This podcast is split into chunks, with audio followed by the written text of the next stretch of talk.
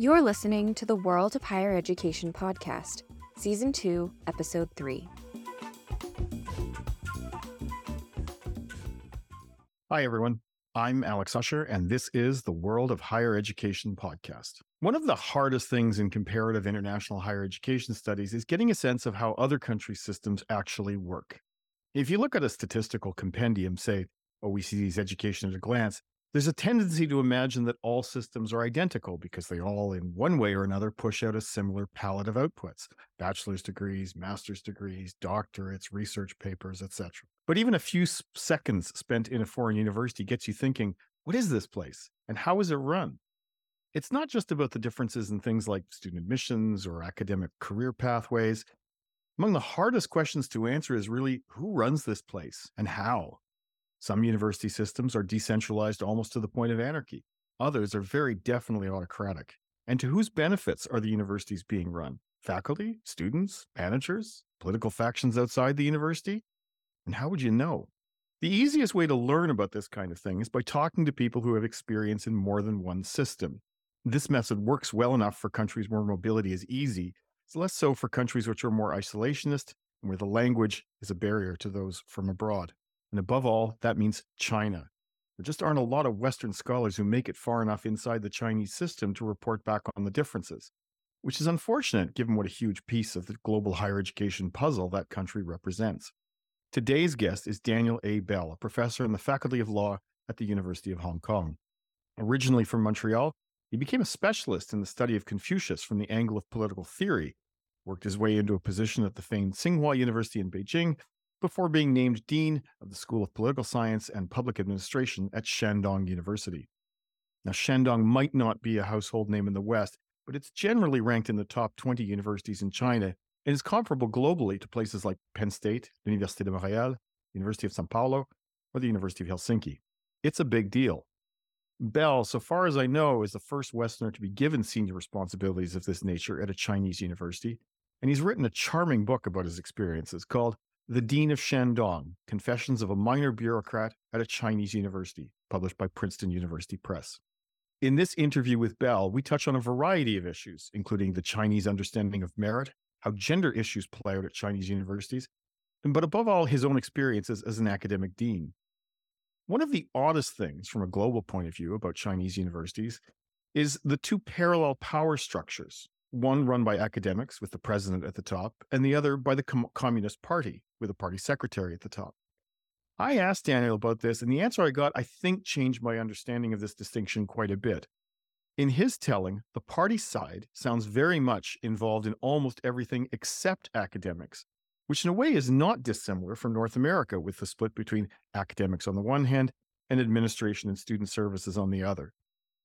So maybe not quite as odd as it seems. But enough from me. Let's hear from Daniel. So Daniel, how does a kid from Montreal end up as the dean of a major Chinese university? What's the path from Montreal to China?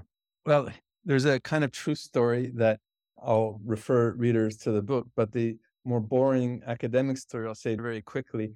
I did my degree at McGill, and in my last year, it was in psychology. I took a course at Charles Taylor. And I thought, wow, this political theory is so fascinating. And that's what I pursued uh, as a graduate student at Oxford. But I worked on communitarianism. And communitarianism, it was it's more a critique of liberal individualism, but it's more of an offshoot of liberalism. And my first job was in Singapore.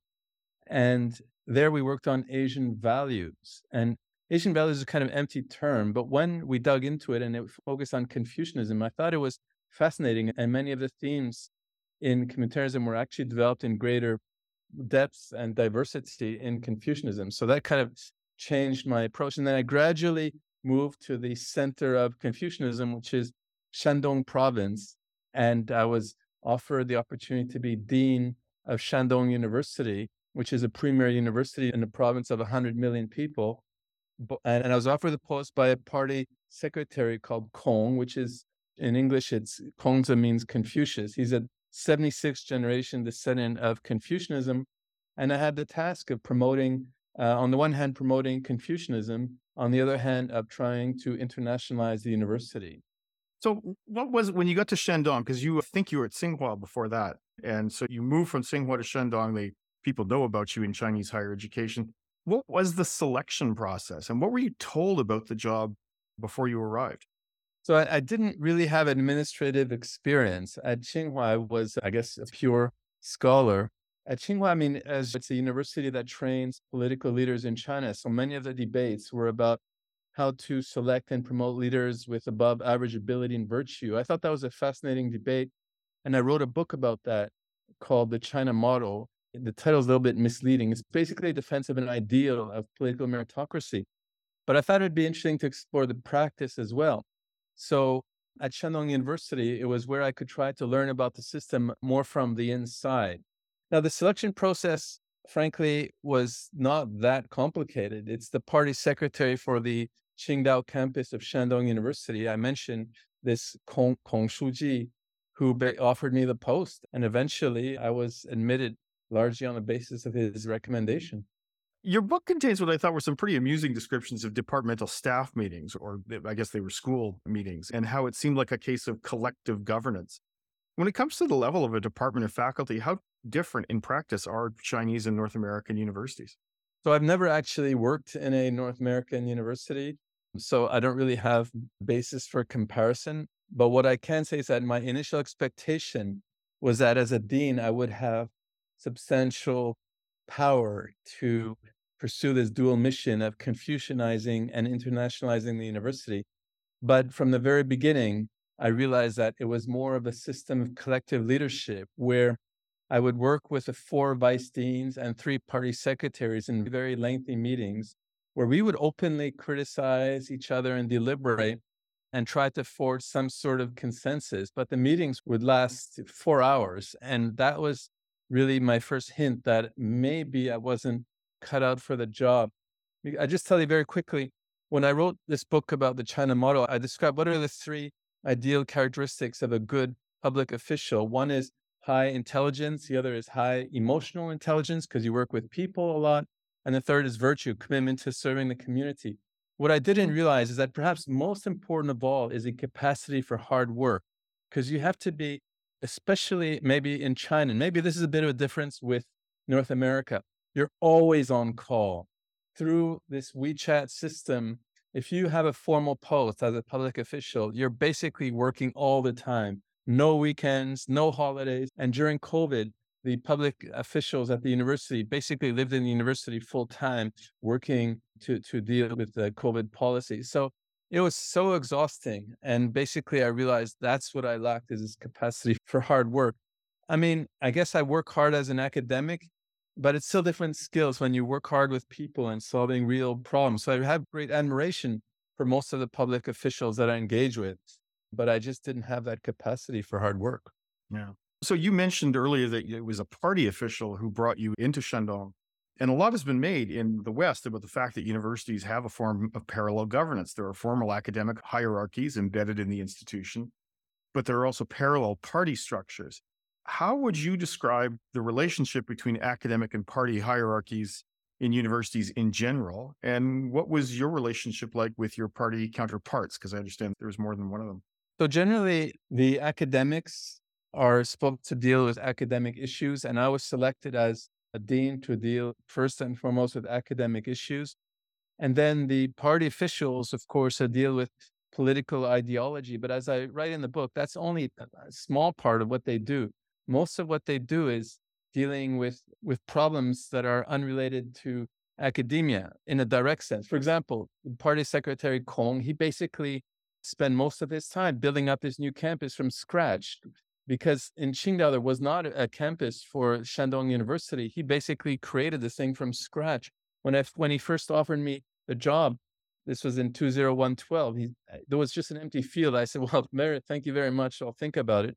Five years later, there was a full campus developed. I mean, so they also deal with what we might call psychological or harmonious issues. Like when There's a, in, in the case of our campus, there was a serious misfortune on campus. And then the party secretary had to spend days dealing with a grieving parent. So this is a sort of division. In principle, there, there's two tracks. But in practice, much of much depends on the personalities involved. I mean, in China, there's a general trend towards empowering more of the party secretaries. But at our university, I got along quite well with, with people that I worked with, whether they were party secretaries or vice deans. So there wasn't overt conflict, but sometimes there can be really poisonous relations. So the good side of this dual kind of track system is that there's checks on each other, right? I mean, if I had a crazy idea, I would have to run it through not just the party secretary, but the whole collective leadership, including, uh, well, we had three vice party secretaries, and there had to be there had to be some sort of agreement. But on the other hand, it would be hard for the party secretaries to ram things through without agreement by those on the academic track. Now, the downside is that it requires a lot of extensive deliberations, which leads to a lot of inefficiencies. And sometimes it's hard to get things done, or where one party is staunchly against reform, that can block things. Shandong University, especially, it's famous for being probably the most bureaucratic place of the most bureaucratic country of the world. So you can imagine the sorts of issues that we had to deal with often took a very long time. Time to take a short break. We'll be right back. This podcast is brought to you by Higher Education Strategy Associates, a sector-specific consultancy based in Toronto, Canada. Every September, HESA releases the State of Post-Secondary Education in Canada, Canada's most comprehensive, detailed, and data-driven report on the higher education sector. Despite having one of the world's most advanced and high-quality systems of higher education, Canada has never been blessed with easily available, up-to-date, and easily digestible data on its post-secondary sector. The purpose of Higher Education Strategy Associates' annual SPEC series is to change that permanently. The twenty twenty-three edition is available now. Click the link in the episode description or visit higher ed strategy dot com to access the free report.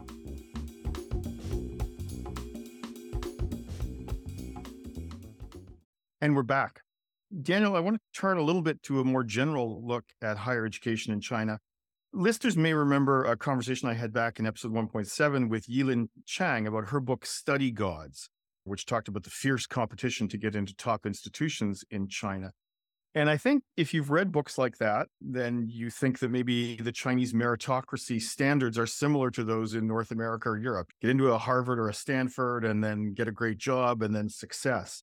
But you've written on meritocracy in the Chinese context. In one recent article, you said that what really makes the Chinese political system distinctive is a commitment to the idea of political meritocracy, namely the idea that political systems should aim to select and promote public officials with superior ability and virtue.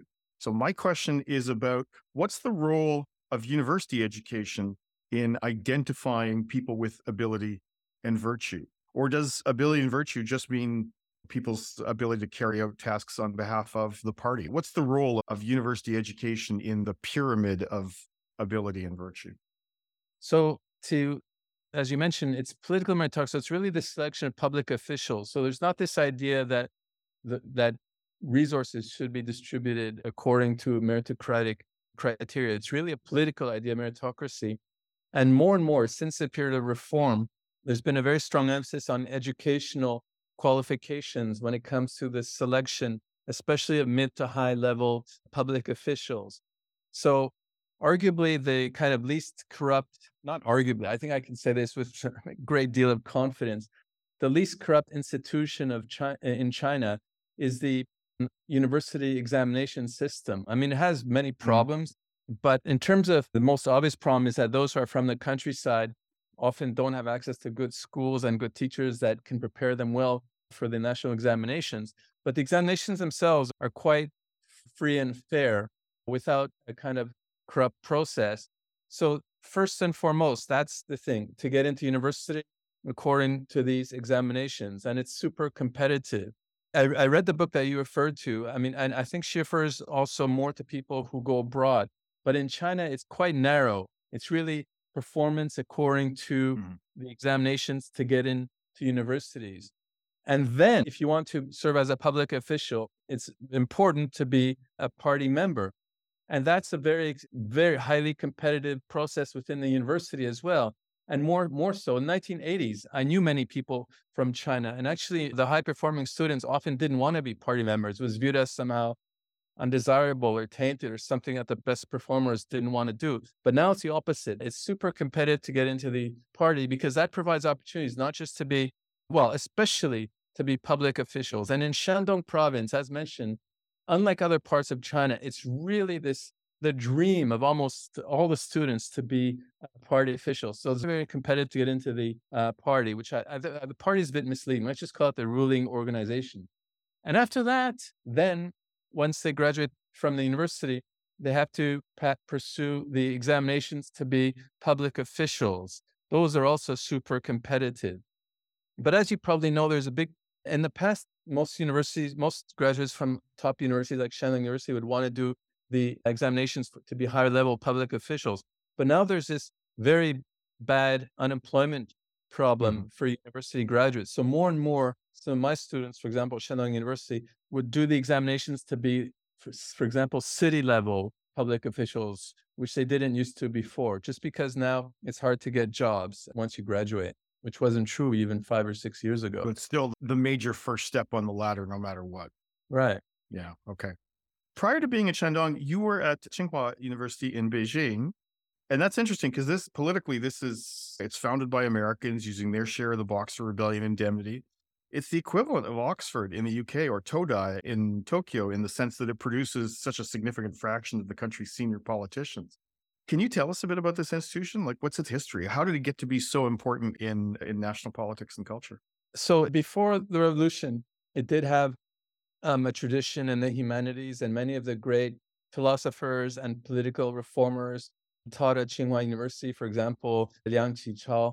But in the nineteen fifties, it became the kind of humanities part became shived off, and it became more of a university that focused first and foremost on science and technology. But starting in a period of reform in the late seventies, early eighties, then it became once again a comprehensive university. And so in the early days of reform, in the nineteen eighties and nineties, most of the public officials, especially the high-level ones, were trained as engineers. And Tsinghua was a premier engineering university in China. So m- many of those who were successful at Tsinghua went into politics.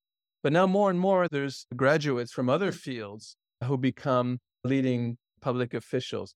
Just to give you an example, the former president of Tsinghua University, who's trained as an environmental engineer, now he's the party secretary of Shanghai. He's very talented and well-liked, and he is probably on the fast track to political power as well. Yeah. Interesting. Well, so you mentioned, you allude a little bit to some tensions there between STEM fields and humanities fields, right? So in, in Beijing proper, as you say, the humanities were hived off from one university and then more or less given to Beijing University, right? That's the Tsinghua. That's where that is, is focused now. I write a lot about rankings. I'm on the board at the academic rankings of world universities in Shanghai. And of course, the one thing everyone's seen in the last decade or so, fifteen years or so, is the massive investments in STEM fields at Chinese universities. But there is another tradition, as you said. So scholars like Ruth Hayhoe and William Kirby have written eloquently about the importance and rich history of liberal arts in China. So you ran a social science and arts school in China. What do you think? Is there any chance that higher education in China would swing back in the direction of the humanities at some point? Has the pendulum swung as far as it's going to go in terms of STEM, or might it come back? I don't think it's one or the other. I mean, China is one of the few countries in the world where there's been massively increased funding for the humanities over the past two or three decades. So I, I think both tendencies have gone hand in hand.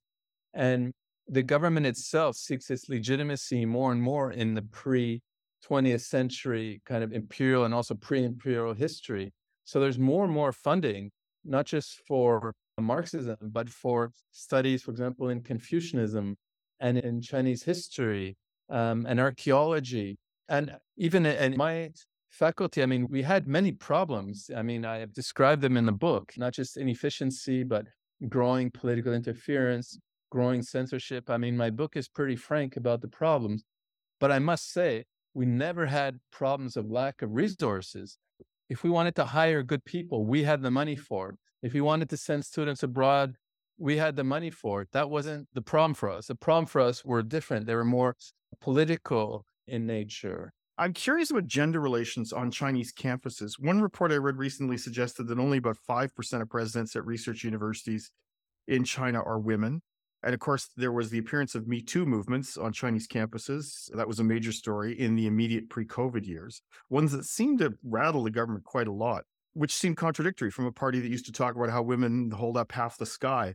Now, a lot of your book is about authority on campus and where it stems from. What are the sources of authority? How does gender play out in terms of campus authority or campus culture in China? Is it different from North America or Europe?